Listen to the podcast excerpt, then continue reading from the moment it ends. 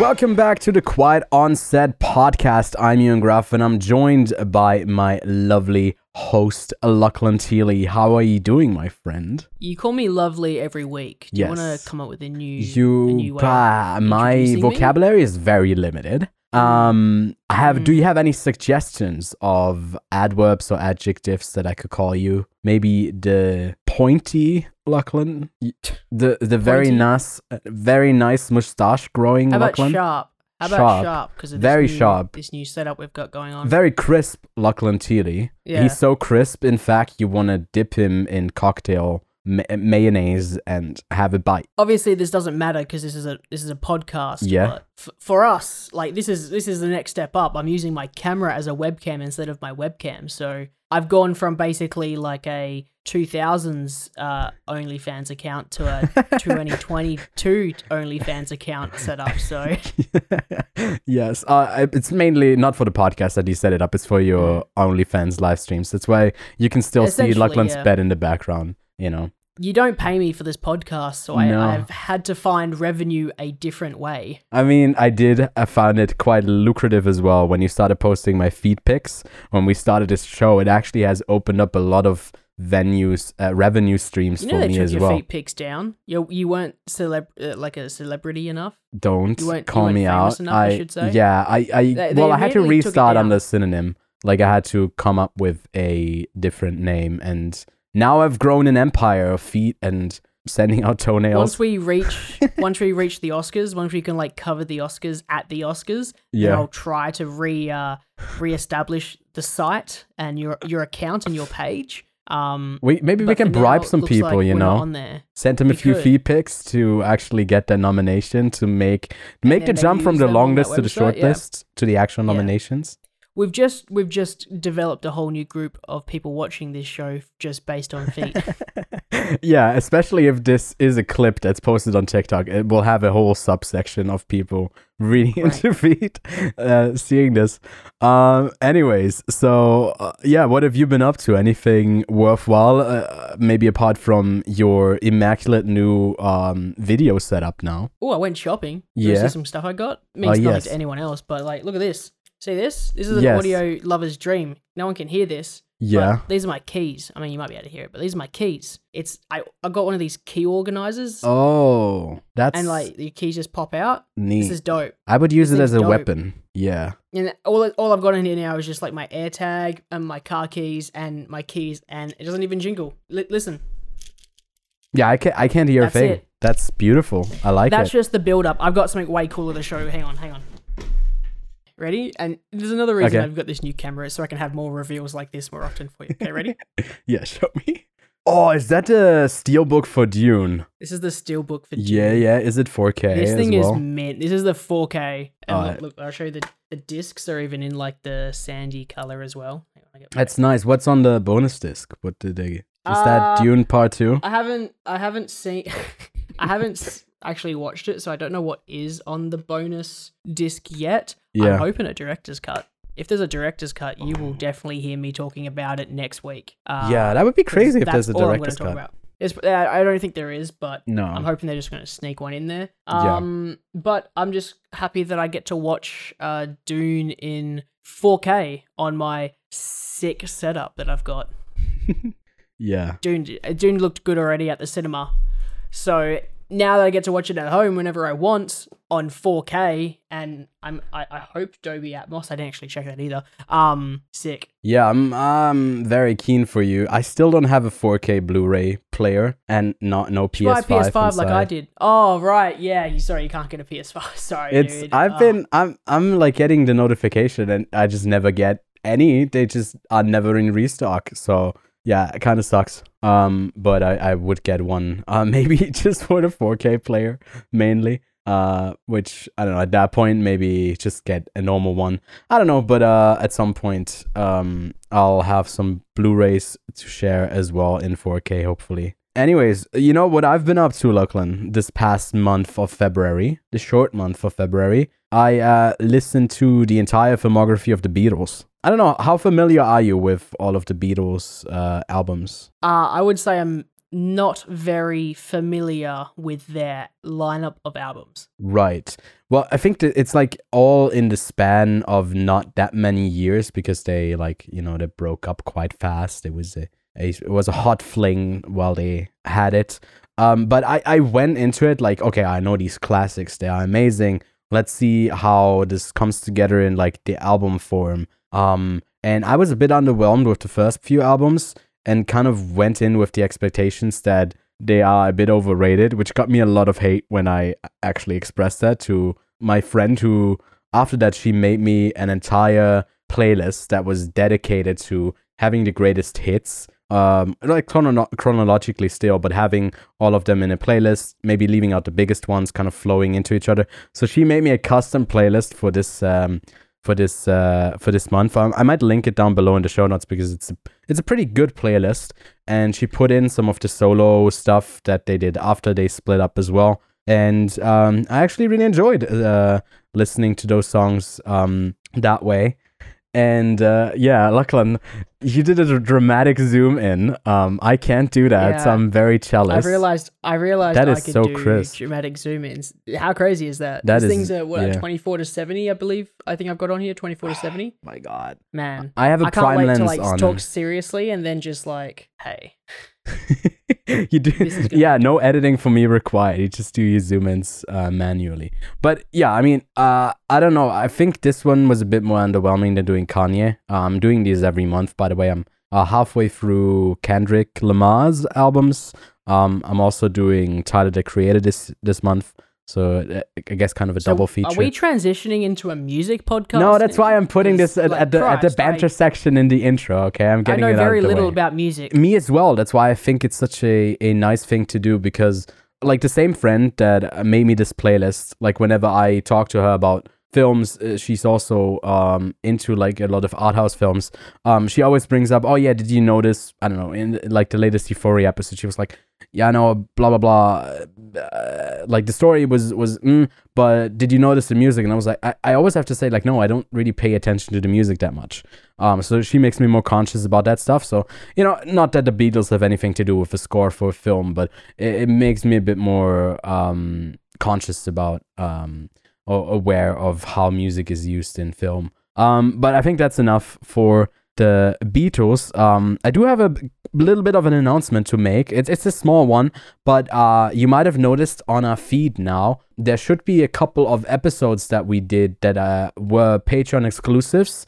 The so-called Drunkcast that we actually are recording a new episode for. Um, after today, we are doing Batman Forever, Joel Schumacher's um, Batman Forever and that will also be on this feed but uh, you'll get to listen to it um, either on patreon you get it on the first tier for a buck a month but you can also just directly get it through spotify now. Um, you pay the same amount of money um, but you already have it on your spotify feed making it a bit easier for people hopefully um, to enjoy the drunkcast. And uh, yeah i'm very keen to to get pissed again to get drunk and uh, watch a movie with, with you lachlan. So those will be out uh, every month on this feed now as well. On today's show, uh, we'll take a look at the trailers for Bullet Train, the new Fantastic Beast trailer, The Secrets of Dumbledore, and the last trailer for Morbius, uh, as well as the SAG Award winners. And I got some reviews for Euphoria Season 2. Uh, Lachlan also watched one episode. I don't, I don't, I don't think it's was Ayo. season two though. It's just a one episode. That, wasn't even in a season. It was Yeah. a special episode. Oh, okay. Well, that's really interesting. I mean, you are on your own pace. I actually, li- uh, you Yes. know. Um. Anyways, I'm not watching everything with everybody else. Everyone's like, "Oh, Euphoria season two, and I'm like, "Okay." yeah. Don't believe the hype. Special episode You that know, came take out your like two years ago. Take my time. Yeah, exactly. I also It's not the only thing I watched. I watched other things. yeah, yeah. We'll, we'll we'll get to it. Um. But I watched uh, No Exit, Cyrano. Yeah, also listen to Donda 2, so maybe we are transitioning into a music podcast. Uh, then Lachlan and I will talk about the 2021 release out on VOD now. Uh, that's Mike Mills, C'mon C'mon. So if you want to skip around to anything specific that interests you, the time codes are as always linked below. Uh, before we get into the main part of the show, don't forget to drop those five star reviews over on Spotify and Apple Podcasts. Helps us out a lot. And maybe consider shouting out the show to a friend. Let's have a look at the news.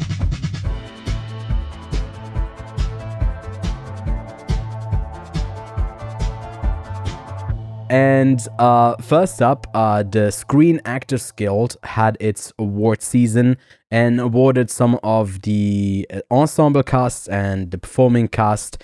Um, and amongst the big winners was uh, Coda, who won the ensemble cast, which is I think basically equivalent to their best picture because they don't have any of the other technical awards, right? They just do the acting. Logical when you think that they're the Screen Actors Guild. And Troy Kotsur also won for um, best lead. So it's interesting to see. Like, I don't think Coda is a front runner for for anything really at the Academy Awards. Uh, but Troy Troy Kotsur could surprise and win um, that best lead. He won in comedy, and then for best drama, Will Smith took home uh, the award.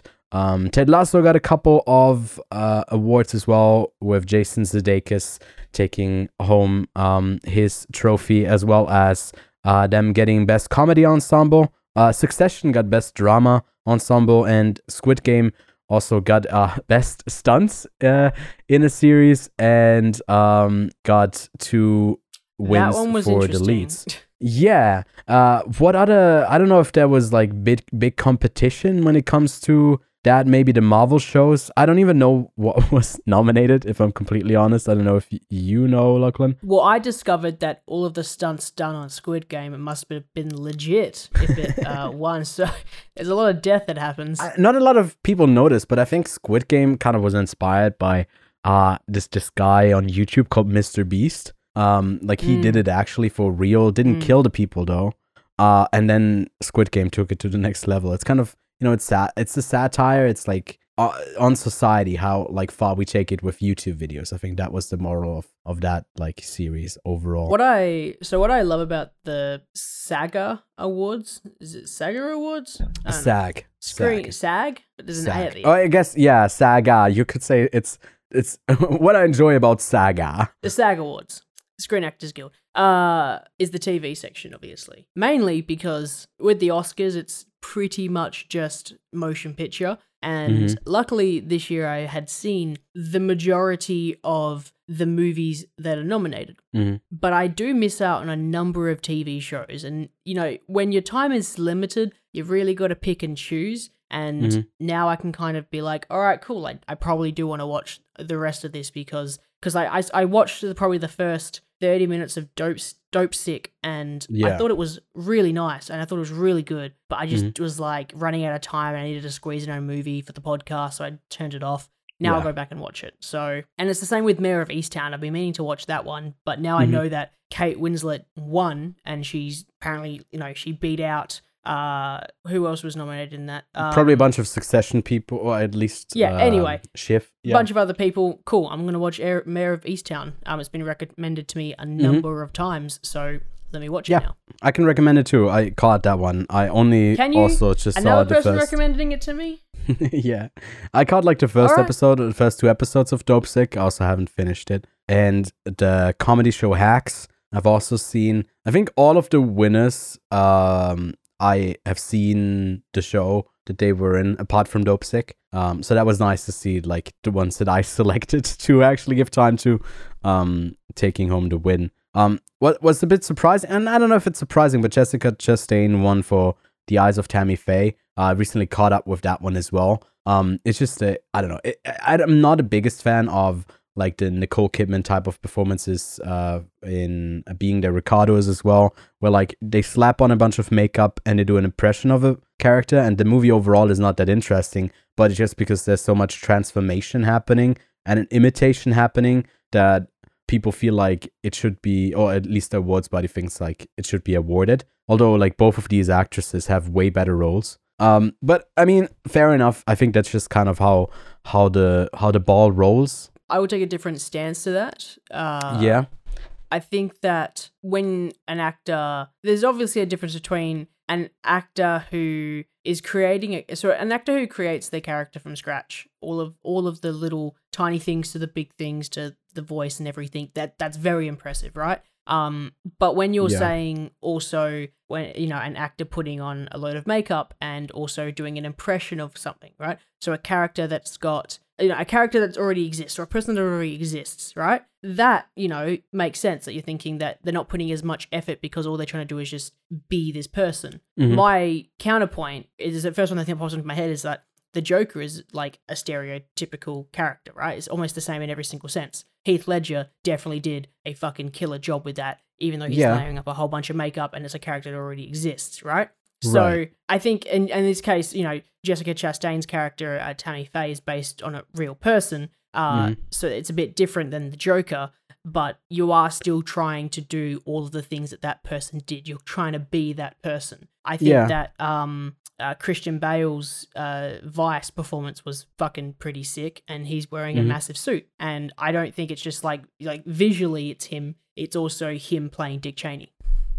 Right. Yeah, I, I do get that. I, I just don't think that um these performances were in a film that was quite strong. Um, it was mainly just the transformative aspect of the uh performances that made them stand out. So that's I think why I think it's sometimes a bit frustrating where it's the cohesion isn't there. But maybe you can still award them for having carrying the movie, of course. Like a lot of times in these biopic stories, they do carry Who would it. you say should have won there? I would have picked Kristen Stewart in this, and she's still playing someone, you know, based on someone real, and does a Oh, transformative thing, but it's a nominated? beggar. Yeah. Uh. Well, I guess she wasn't Oh. nominated for the Screen Actors Guild. Um. But she is nominated for the Oscar. Okay, so Colman, Gaga, uh, Jennifer Hudson, and Nicole Kidman. Oof, well, that's a hard one. I don't like any of those performances a lot. I probably would have gone with. I haven't seen Respect, so I can't pick Jennifer Hudson. So um. So probably Jessica Gaga, which also feels weird. playing a person, a real person. Wait, isn't makeup. Olivia Colman not nominated? No, Olivia Colman's nominated, and Easy and pick. Kristen Stewart also playing a real person, Yeah. just with less makeup. Yeah. Are you just you're just not happy that Kristen Stewart didn't get nominated? Oh yeah, I think it's. I guess. I guess it's. It depends on if the movie overall is good, and I think the performance is good, and I think Kristen Stewart was amazing in that performance. And like, my my point is not that like if you pay some uh, play someone as real, you shouldn't be nominated. like let's fucking zooming in, uh, but it's more that uh, it's not that good a performance just because you slap on. Like it's still good. They they're great performance. It's just not. It's just not a good movie overall, so no, I wasn't a okay, fan of, okay, of the performance. I think there were better ones, you know, to be nominated, especially. I mean, if it was if it was outstanding film, uh, I would definitely wouldn't get the Tony Faye. Yeah. but, you know, outstanding performance. It's the performance, Ewan. I wasn't a big fan of, of her in this film, but but I mean, fair enough, fair enough. The voting uh, body is closed. Uh, at least, uh, you know, the No Time to has Die. been given. They can't. No Time back. to Die got an award. No Time to Die won something. yeah, Yay! stunts. Um, there were stunts, in the Stunts. film. Cool. He did jump and shoot, so I yeah, great stuff. I feel like the stunts were better than a uh, Black Widow, which was Yeah. Ninety five percent green screen. B The Matrix Resurrections, which was hundred percent green screen. yeah, Uh, I think Shang Chi was solid. which had like two action scenes, and Shang Chi was probably the only, the closest competitor to No Yeah. Time to Die. But there wasn't the fight scenes in Shang Chi were pretty much all on the same level. There's definitely different fights throughout No Time to Die where you're kind of like, like in that forest scene. I always say this one where he like pulls the winch across uh, the the Range Rovers and then just Mhm. fucking knocks someone off their bike. You just go oh, and there's then there's, there's just a hand to hand combat he has with um uh, Safin uh, in the, the the fucking island. It's like that's more emotional, right? It has a larger range of stunts and action scenes. So that's why No Time to Die deserves a win. I'm happy with that. Yeah, I think it's it's deserved as well. I think that the bus scene though in Shang Chi is uh, awards worthy as well. I think then in the later half it becomes a bit more generic, um, so it doesn't uphold like the same quality, constant quality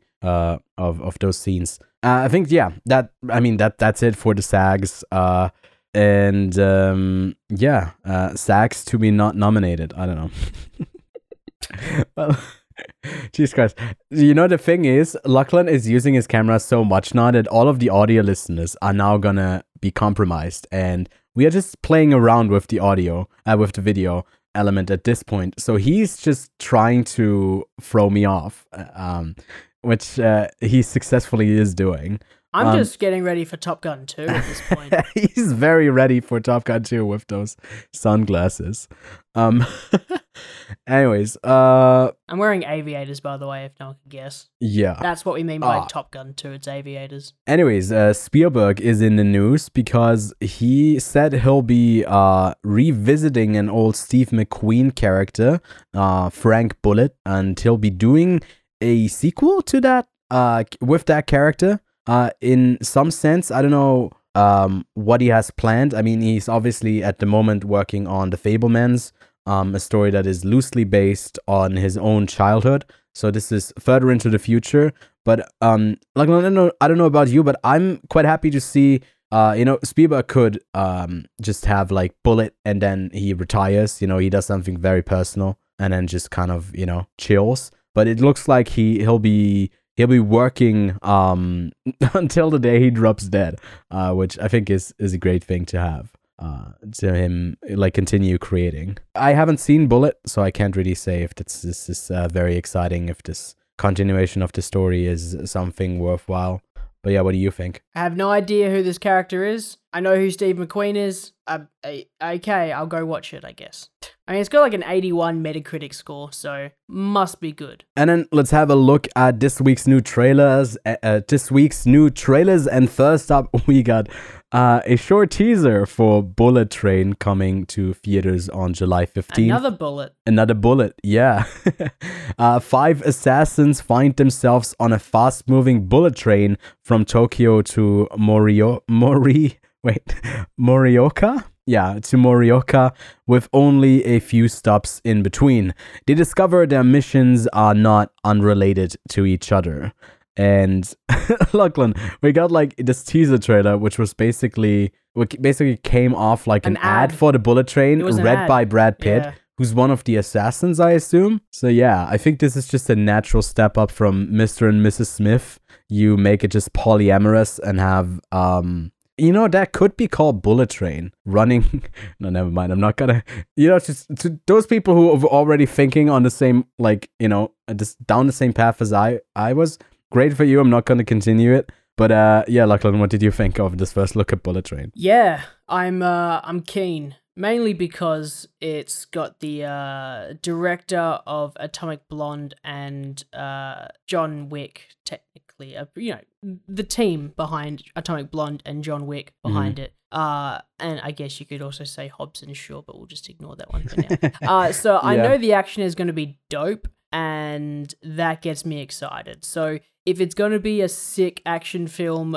with Brad Pitt, you've got me. You've got me hooked. What can I say? I'm hooked. I'm in. The trailer got the trailer made me laugh at the end, and I'm like, yeah, I'm gonna watch this. It seems like a fucking a bit of a meme as a trailer. They've definitely gone the the good way of uh, hyping this movie up. So I'll give them that. Yeah, it's also quite a big cast despite Brad Pitt. I just checked and I saw Joey King is in this, so I don't know, maybe it will be a one star movie for me then.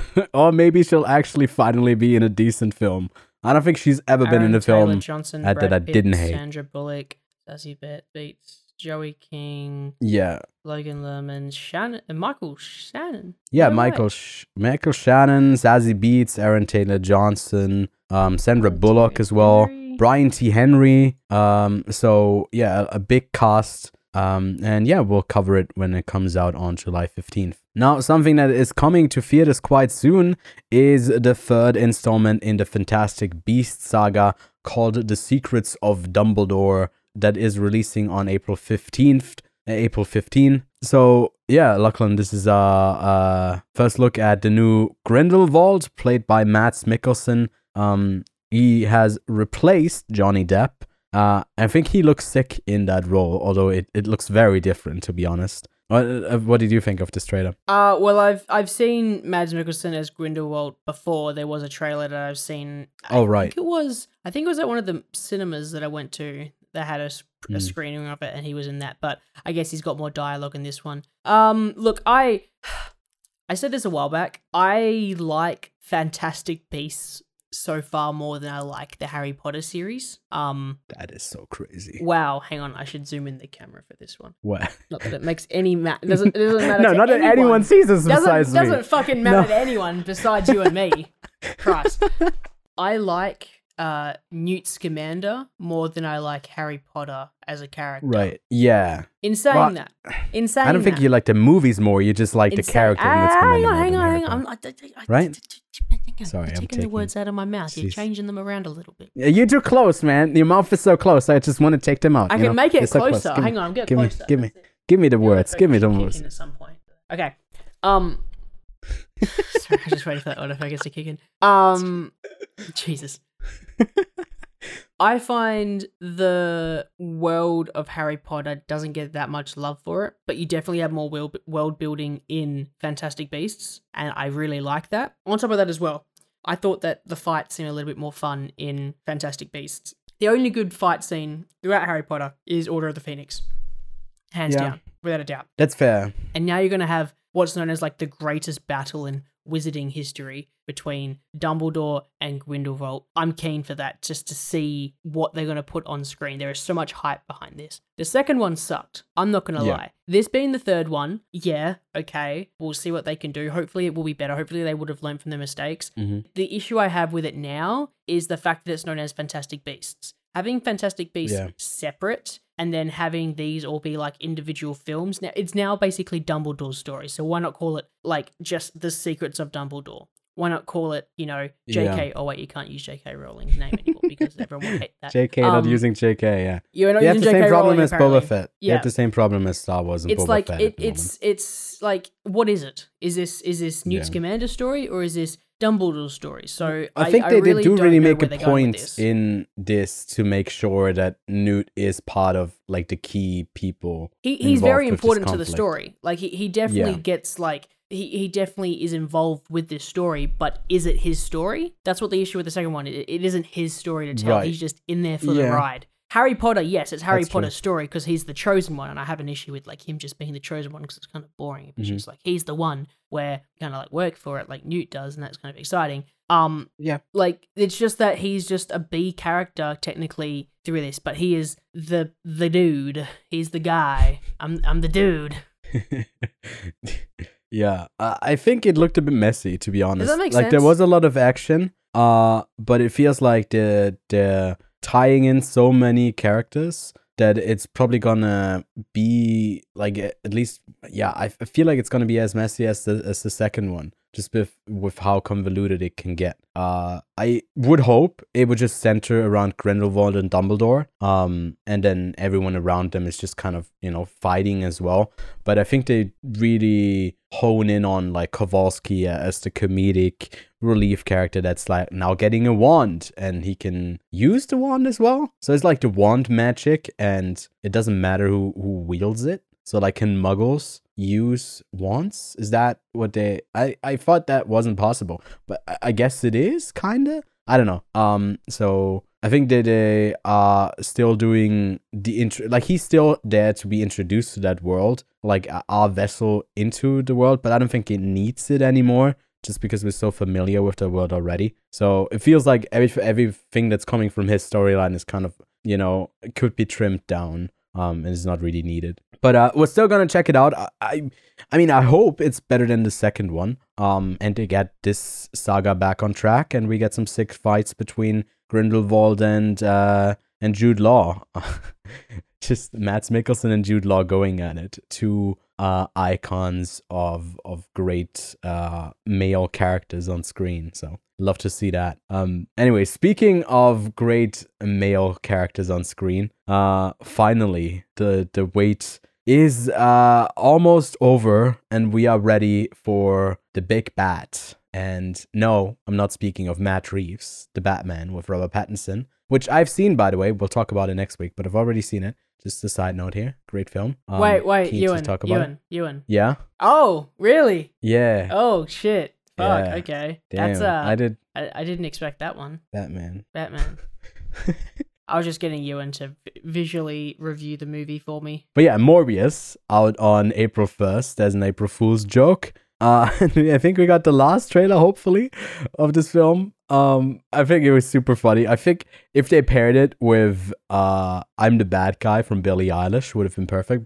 Because I think one of his lines in the movie is like, "Oh yeah, they don't I'm have enough money guy." for that. They've gone through thirty thousand reshoots and delays. They literally have no more money. That They is just, true. They, couldn't just afford need it. to put this fucking movie out. It is crazy, like how serious this movie comes off, and it feels like it's quite a silly film. But they're trying to play it so serious, which actually would make it so much like better if they're not like self self aware of how bad it is, and it just like plays it so seriously. so I, I'm so looking forward to this film, uh, just because I don't think it's gonna be good, but it's gonna be good in a different sense. Um, but yeah, Lachlan, I don't know if you have anything to add to Morbius. I don't. I just want this movie to fucking come out. Yeah, we Like the more finally this want movie it. gets delayed and it, like Please they don't do- push it we're back. doing reshoots and shit, it's like, okay, what else are you going to add to this film? I know the success of No Way Home got it pushed back, so I I I'm wondering what they're gonna do.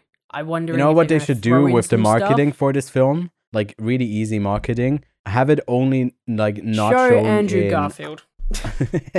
yes, we need Andrew Garfield as well as a bat. Uh, no, but to have only like late night showings, only when the sun is is is down. Is Uh, down. you can't you Mm. can't show it in the afternoon. You know, so actual vampires can. Enjoy I got a great as well. idea. How about we we just don't show it? Oh, it's just like it's a dark experience, dark room experience. It's just a blank Yeah. screen. Blank get to screen. imagine it's Morbius. audio. It's audio because bats can't see, so it's just all audio, and it's just Imagine you just get headphones just and like, yeah, man, this is an echolocation film. I don't know. Can yeah. you can't you see it? Picture it, you dumbass. dude. I'm a genius. I've just I've just done the marketing for this movie. When just hire me cancel culture goes too far. Fuck. it's like when PC culture goes too far, you can't show a movie about bats without having their perspective shown. All right. Uh anyways, let's talk about this week's new releases and uh, I guess I'm a bit late because Elden Ring is out. I know we are a film podcast, but we are also a playing that? music podcast and a game co- podcast. I no, I'm not playing it just because I know that it takes a shit ton of time Yeah. and I'm terrible at games, and I cannot invest seventy hours into playing. I'm surprised, like I was gonna say, I'm surprised you won't play like anything with me that's co-op or shooter based. But then you're like playing Elden Ring, and I'm like, I will buy Elden Ring. Play That would be right now. crazy if I played Elden I will. Ring. I will Um, play. Like, like you don't play games, but you're just like, I only play the games that make me fucking cry. Like, I just want to be punished Yeah. by video games. I, I did play about like an hour of Pogo Stuck and got nowhere, and then I got frustrated and yeah, quit and watched the movie instead. Uh, Eh, and I think I opened Jump King once, and I, I do have all of those Foddian games where you like fall all the way down if you fail. Um, I think Dark Souls, like it's from the Souls franchise, but I'm I'm addressing it because it is like very cinematic. I've watched a couple streams of of people playing it over on Twitch and on YouTube, and it looks amazing because it has like the open world like feature of Breath of the Wild paired with um like a lot of big boss fights that you can do. And it just looks looks sick. And it's gotten rave raving reviews. Uh it's not a game for me just because i can't commit to it that much. But uh yeah Lachlan, is this something that you could see yourself uh, Dude, play as soon as I line? so I'm like I was gonna say this afterwards in during like what I've what I've been watching because I've been playing Horizon Forbidden West uh Mhm. since its release essentially. Uh as soon as I finish uh uh Forbidden West and I've got one last main mission in Dying Light, I'm going to pick up Elden Ring and that's all I'm gonna be Oh. doing for the next like six months essentially.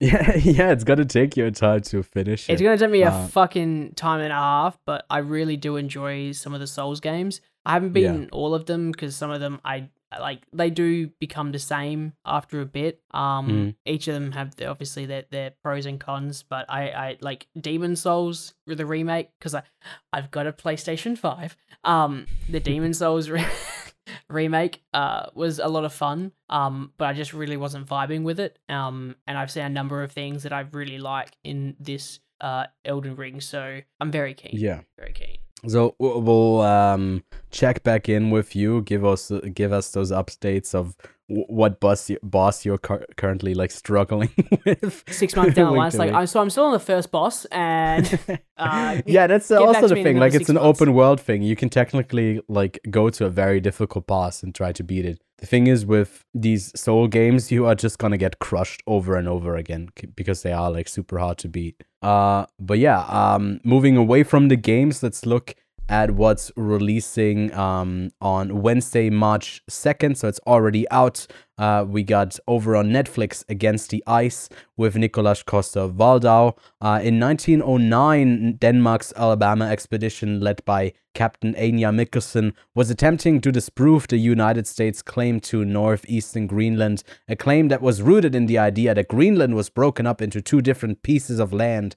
Leaving their crew behind with the ship, Mikkelsen sleds across the ice with an inexperienced crew member, Iver Iversen. That's going to be an isolated action film uh, with one of the actors from Game of Thrones. Uh, so go that check that out if you want. Also releasing on Wednesday is West Side Story over on Disney Plus. You can now stream that over there.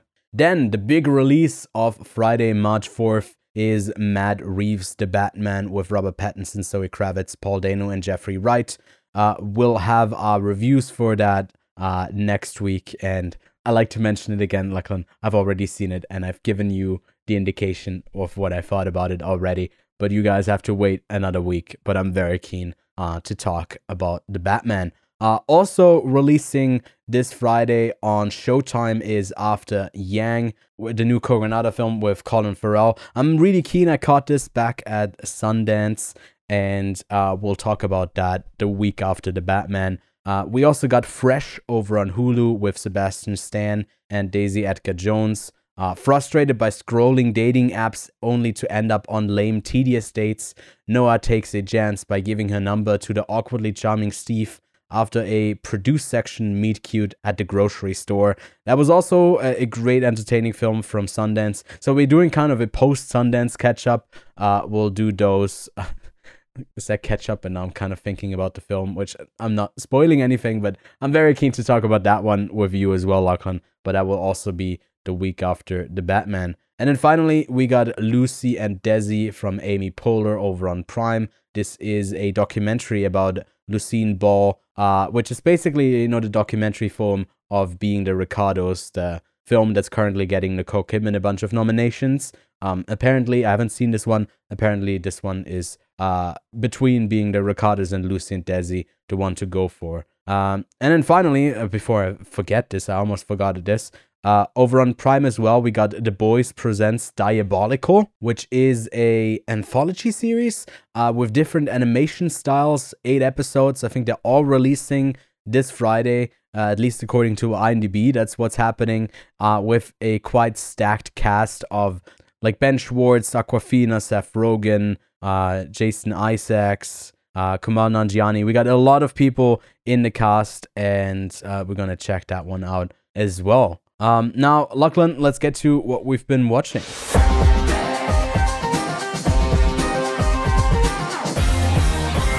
Uh, Lachlan, what have you been watching? I watched half of like everything. I finished off Yeah. Pirates of the Caribbean Dead Man's Chest. yeah. I watched uh, one half, the first half of the special episode of Euphoria. Man, I Right. just haven't committed to anything. Here's what I did commit to, though, right? Your girlfriend? yes.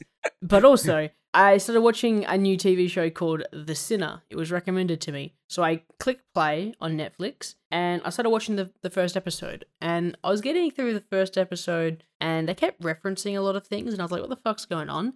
And I realized I'm watching season four, episode one. I don't know why Netflix, because Netflix has my watching, my, my past watching history. It knows what I've watched. I don't know why it started me at season four. I know it's an anthology series, but I don't know why it started me at season four. Start me at season one. That's an obvious fucking thing. So, after watching the first half of the first episode of season four, I went back and watched the first half of season one, Hmm. and it's not bad. It, it gets a little bit boring, Right. but it's not bad. I'll give it that. Bill Pullman's in it, and I thought that's kind of funny because uh, Independence Day, we just talked about Independence Day. Um, Mhm. And I was like, oh, Bill Pullman, I'm going to watch something with Bill Pullman in it. And that's what I did. Other than that, I've been playing Horizon Forbidden West because that game is very, very good. And if God of War doesn't come out this year and I don't finish Elden Ring, then it's game of the year. You know what the thing is? Like the only game that I'll play, I, I think I'll, I'll maybe get to Horizon. I doubt it though.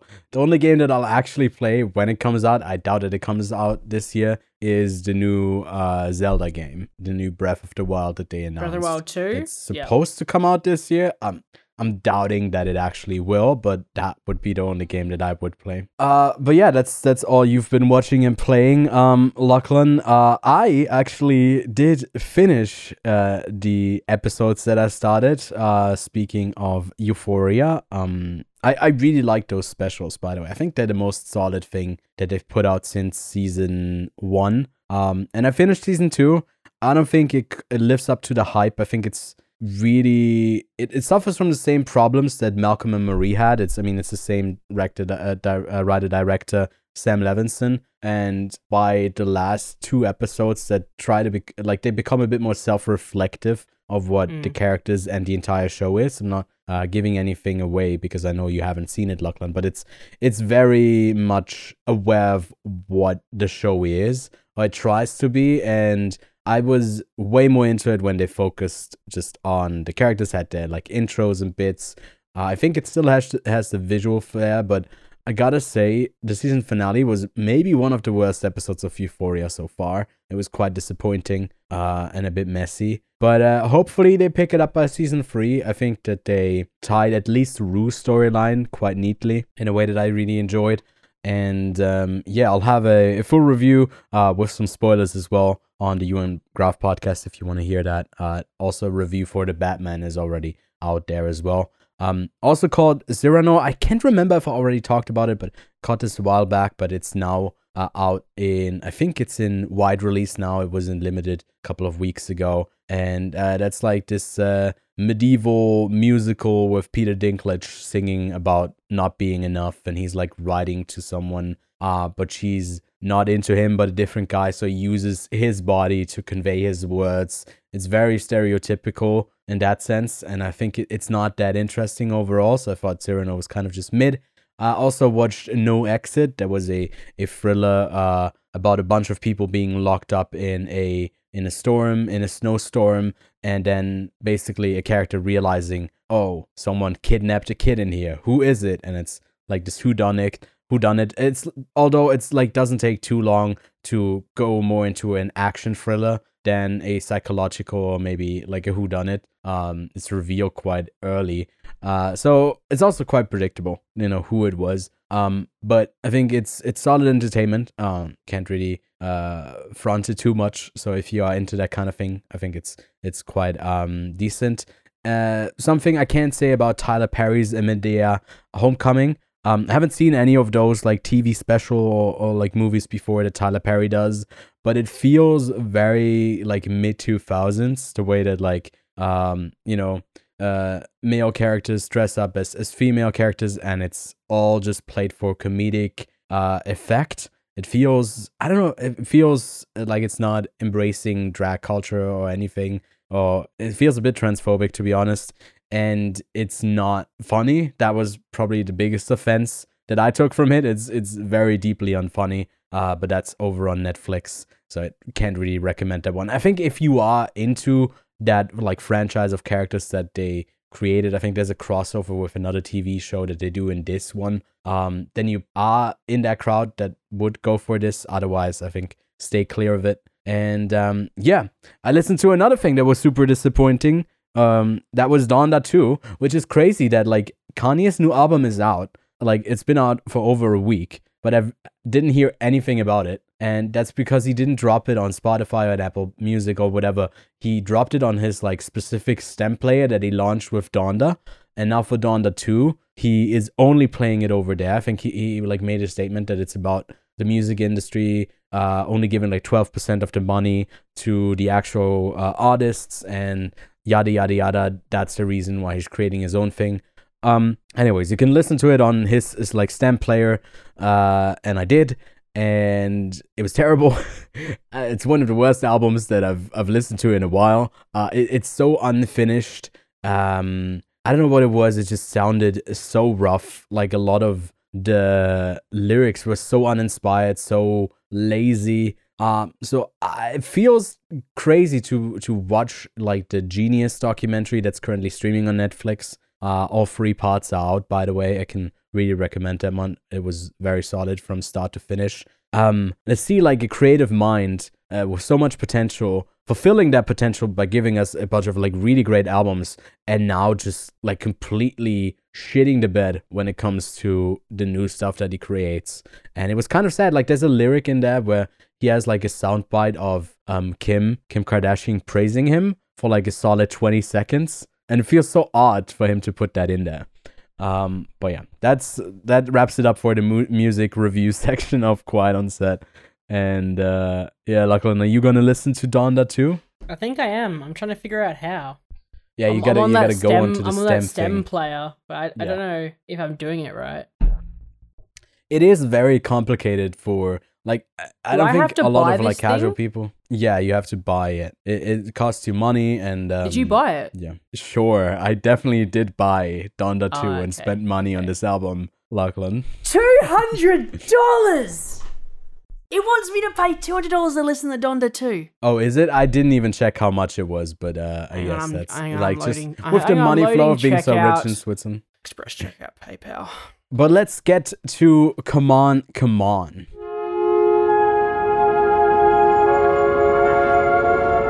To visit planet Earth, you will have to be born as a human child.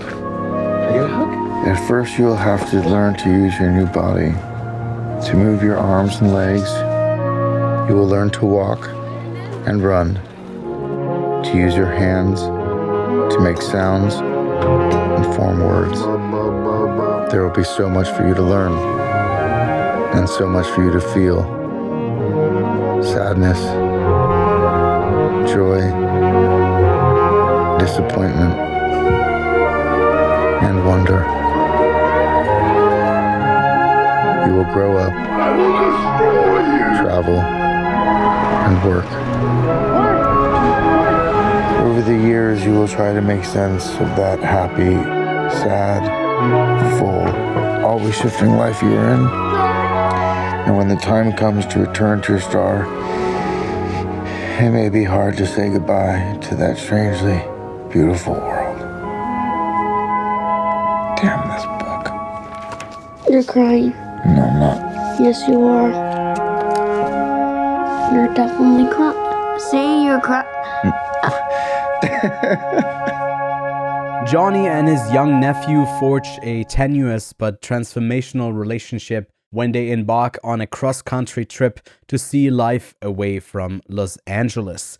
So that's Mike Mills. C'mon C'mon. Uh, maybe people know him already from his uh, film 20th Century Women. And um, yeah, I think C'mon C'mon is a film that's been very positive, positively received by critics and audiences as well, but it has not managed to actually get awards recognition, which I think would put it over the edge uh, about like more people being aware of it and checking it out. But it is streaming on VOD right now. Um, you can check it out on Letterboxd says a 4.1 on IMDb is 7.6 and on Metacritic an 82. And um, I really like this one. I think it's one of my favorite films from 2021. So, Lachlan, I'm wondering, what did you think of uh, C'mon C'mon? I liked it. I liked it a lot. It was very cute and simple, and all I wanted it to be. And I was kind of nervous having to listen because it was very much a dialogue driven film. Uh, but it definitely nails it. Uh,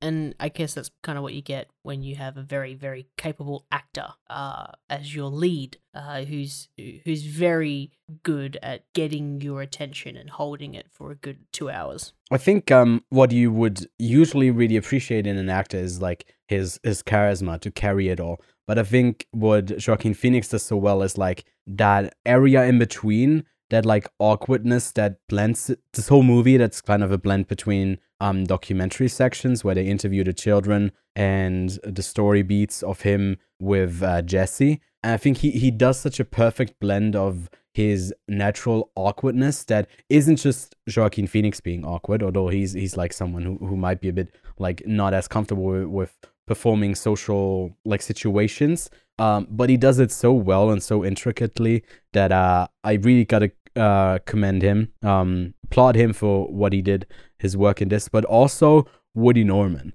Um, talk about a child performance where you're not annoyed that he talks like an adult. That like rarely happens. And um, where like you know we often get the stereotype of the weird kid character that doesn't really kind of fit in. And then they're just so far from reality the way that they talk the way that they behave.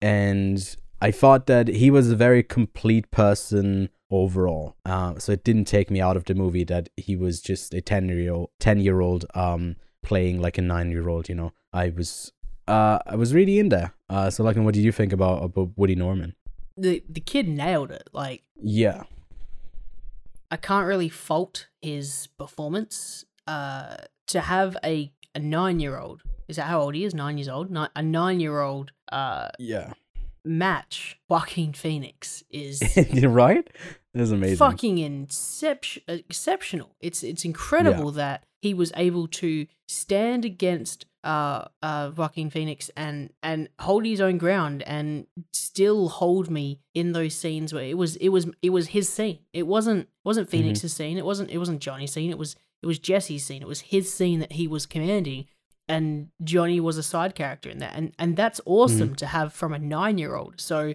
whether that's coming from uh Mike Mills' is directing and if he just like I have seen a number of uh, videos of directors working with kids, and I can definitely see some work better than others. Like, I, I there's a famous video of uh, David Lynch working with a kid, and he, he does a great job of getting that kid to kind of um, get the emotion that he wants out of it. So whether it's Mike Mills being able to really talk to uh, Woody Norman and, and and get the performance and explain it in a way that Woody can go, yes, this is how he wants it. Um, Mhm. but it's it's also again not to take anything away from Woody, but it's mainly him and him nailing it. So I like hats off to this kid.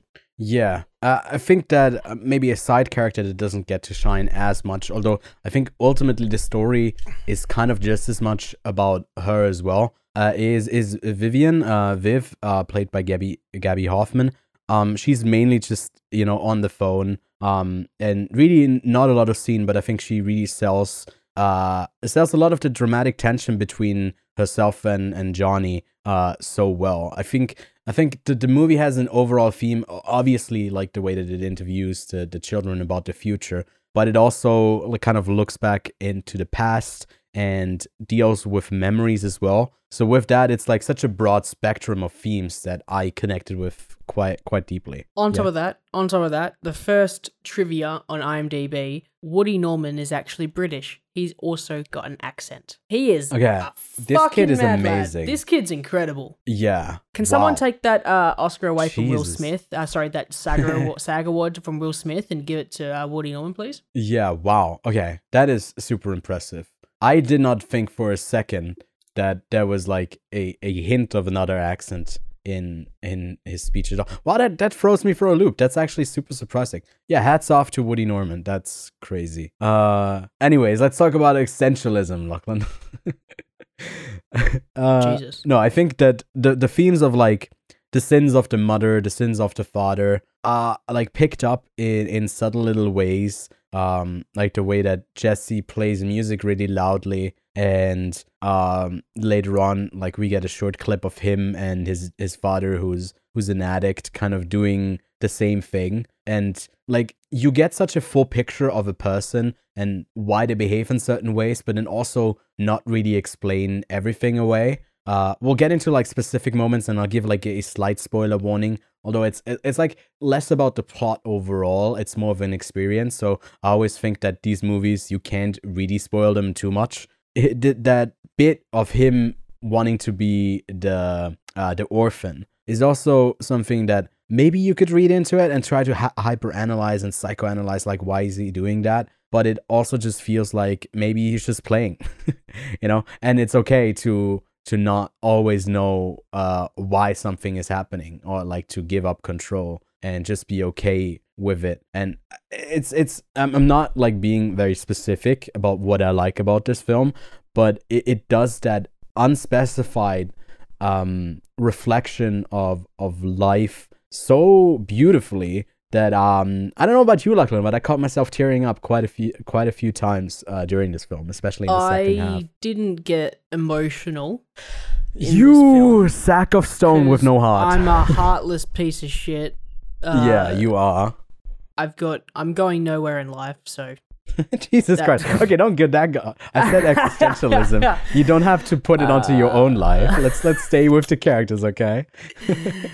Um, The slow zoom in with the camera. I'm Um, okay. Screaming match. I'm not okay. Yeah. there's something about this film that definitely you can read into and become emotional with. I didn't, so that's probably why I didn't get emotional with this film. Mhm. What I will say though is the relationship between these two characters, how it builds, and how interested uh, Johnny is with kids is quite fascinating because he, he is trying to you know dissect why uh, Jesse is the way he is at the same time. He's trying to Yeah. understand why he's like that. And that's what fascinated me more was his fascination. So I was fascinated by Johnny's Right. fascination with Je- uh, Jesse and the way Jesse would react and how Jesse's brain would work. So what I what I like about this is I wasn't getting emotional from just you know the I didn't I didn't think the connection was as deep as I what I wanted it to be, but I saw it more Mhm. as like a like a observation story. It was like a it was like a road trip observation of a relationship between hmm a kid who's had a pretty roughish upbringing without a father and then this father figure stepping in. And, and that's kind of cool because this father figure he doesn't want to be considered his father. He but he wants to be loved and adored and uh and appreciated by this kid. So i that's what i really enjoyed about this is is not the i, I didn't think it was like i didn't cry i didn't get emotional you know i, I cried at cars 2 but not at this um i didn't cry in cars 2 i cried in cars 2 because it was bad but Well, you Um, definitely have no heart then if you didn't cry at Cars I got 2. a terrible movie I've not seen, but it's yeah crazy. but Cars have hearts too. um, They're called motors. but uh what i will say is overall the film is just brilliant like start to finish it's it's shot incredibly well um every single aspect of it is so neat and tidy and clean it it, it is Mm. I was getting a lot of um uh marriage story vibes where it was like, oh, this Yeah. is super realistic in that sense. It's like they're not holding back anything. It doesn't feel like it's forced dialogue. Um, I But it's also dialogue, that editing, you know. yeah, I it's thought also it that very, editing sign of being still kind of quick the way that it Yeah. into cuts and It felt and layers. so realistic and uh, filmy at the same time, which is what I get from Mm-hmm. Marriage Story. So I, I really had to like take my hat off to like the entire production team. Is is that they really crafted a really good film. Like it, the whole thing just flows really well. yeah. What do you think about the black and white look? See, I, I wasn't. I, I wanted to kind of tiptoe around it. I didn't really want to talk about it. Um, Yeah. I don't care. Right. I, I I don't see it like whether As it's in black and white or whether it's in color spectrum. There's no difference in my eyes. Now, if Mhm. the color grading was, you know, because black and white is so neutral, you are using shadowing quite a bit. It is a bit easier. Color adds this extra step on top of it, so it could just be a simplicity sake to not have because LA and New York are two drastically different looking places, especially in Yeah. cinema. They they you know s- New York is this uh crowded gray uh, very blue tinged uh area while New York is sunny and yellow so you would have had this like very uh odd thing where you're taking a kid from a very happy place to a very meh place um so Mhm. having it in black and white I guess would make any location kind of neutral in your eyes you're not seeing LA Yeah. is better or New York is better even though he's trying to be like oh New York is better right to his mum uh, it's a very neutral thing. So the black and white definitely helps because you're not you, you're not seeing colors that you associate with certain emotions. It's it's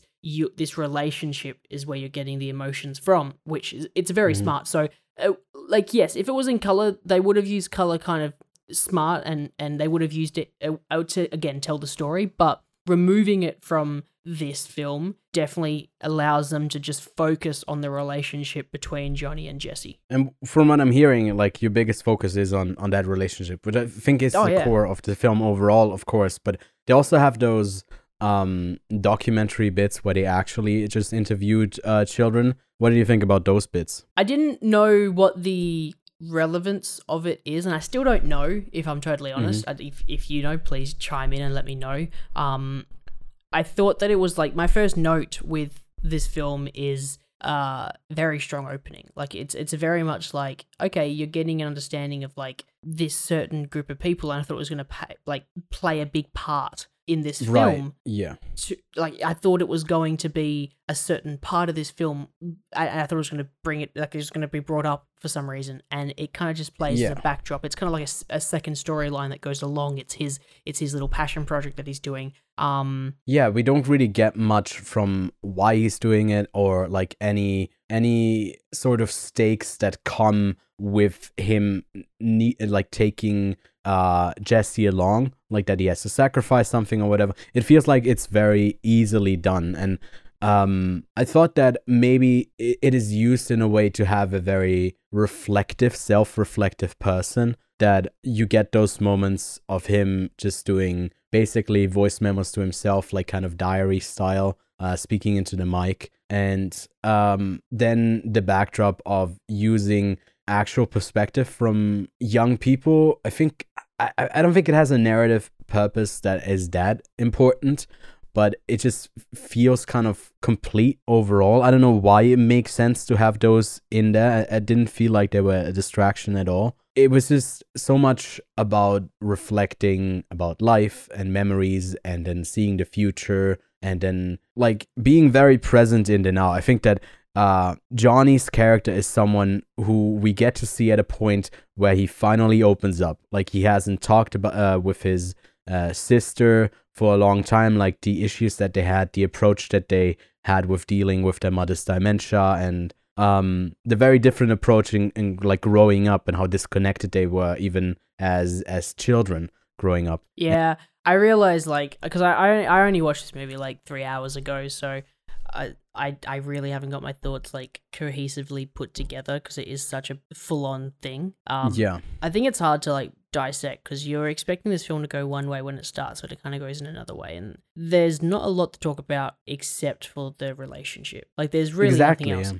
I'm not. I'm not. I'm like, as I said, everything else is good. I'm not saying it's like the cinematography didn't like blow me off my feet. The the sound design didn't blow me off my feet. It was just a very cool character piece between these two people. I had a lot of favorite moments, I gotta say, in the film. I think that, uh, you know, whenever Johnny is just sitting down at the end of the day and um thinking, like, I, I something that is really striking to me, like, uh, Jesse asks him about his relationship, and he kind of gives him a a half-assed answer about love, and then in the next scene, he's like, "Why did I say it like that?" Like that Mm. start of the reflection of of how he connects with this kid and what he's holding back, what he's actually sharing, because he has no idea that I probably probably shouldn't tell a kid um, about potential plans that he has if he hasn't talked to his mother yet. Kind of promising, making empty promises that he might not be able to keep. Um, like that type of re- responsibility that's put onto him.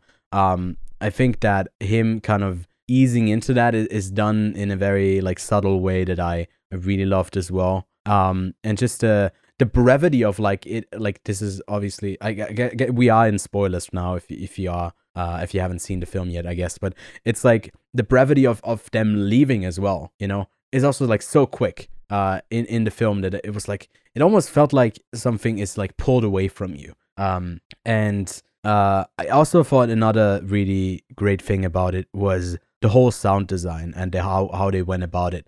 Like him um experiencing the world uh jesse like putting on the headphones and then walking around with the microphone getting those like uh in, in you know wh- what you would actually hear from those recordings the way that it's like pointed the audio uh was was so uh like it reminded me of of doing that on set as well. Uh, i love doing that.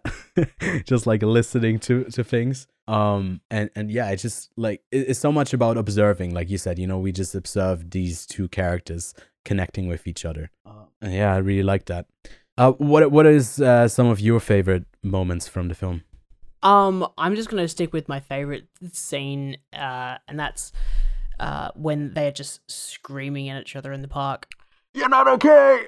I'm not okay. And it was like such a perfect mixture of like these two people on being on two completely different levels of pissed off and mad and angry at each other and then Mhm. them swapping where they are and then just bringing it down to be on each other's levels so matching Yeah. their essentially matching each matching uh Jesse's energy uh and then bringing him down like it was like that was just like okay he at first he didn't know how to deal with this kid and that just showed me Mhm. that after this entire story he just he's learned how this kid works and he knows how to take care of this kid and um he, he, I guess it's very therapeutic the way he's done it as well just like just let it all out it's okay to be yelling Yeah. and bringing him down and he's like okay it's cool because i'm sure this kid has always been told like no no you can't do that don't do this don't do that don't be sad yada yada and then here comes in Mhm.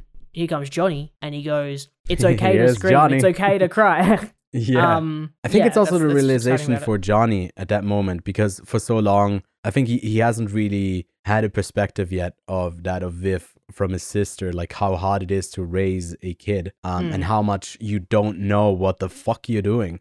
Um, it's also like him expressing like it's okay if I'm not okay and actually don't know what to do and it's actually too much.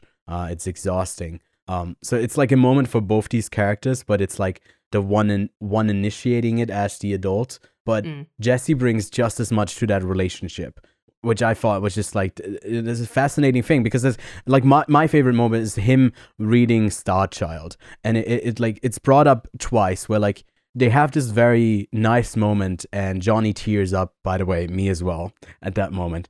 And he's like teasing him about it uh like saying oh Johnny you're crying. And he's like no no no I'm not not crying or whatever. And then he goes uh you won't like remember any of this because like the star child is also about life and death and it ending all all of it. Um and like another theme that's maybe picked up in the documentary part of the film like the future and how maybe you know terrible it might a- end up happening but all we have is kind of you know each other which is like sounds cheesy but that's basically i guess the gist of of, of the film. Um and then it cuts back later when uh jesse says it again. He's like you you're saying um you are gonna forget about me. And then johnny goes no no I, I said that you are probably gonna forget about me and like jesse gets mad and he's like no i'm not gonna get mad um and i'll remind you. And like i thought that was such a, a beautiful touching moment because it made me reflect on on my own life as well. And I'm sure everyone has these moments where you like you, you can think back to something but um, you remember it through other people telling you and you remembering remembering. So it's not actually the memory that's there because that is like fleeting and it's going and every second that you live you you are forgetting parts of your life. And um man it made me aware of that. And like i, I couldn't stop thinking about that for the two times that i saw this film. Um so it it had that beautiful reflecting reaction for me. And um man when a movie is able to do that and it just sticks with me for a while uh i i gotta praise it to death. So yeah. I loved come come, come on come on. Really sick and i think it leads into that uh moment where like jesse goes come on come on come on come on like the title giving scene um Mm. which i thought maybe it was a bit on the nose that we go with with that like you know the title of the film is then also something I, I don't know sometimes that can be a bit cheesy but uh, I thought it was also like another good moment that Woody Norman somehow sells. the British kid, the British 10 year old sells kid. it. Okay, I'm going to ask you a series of questions and there's no right or wrong answer.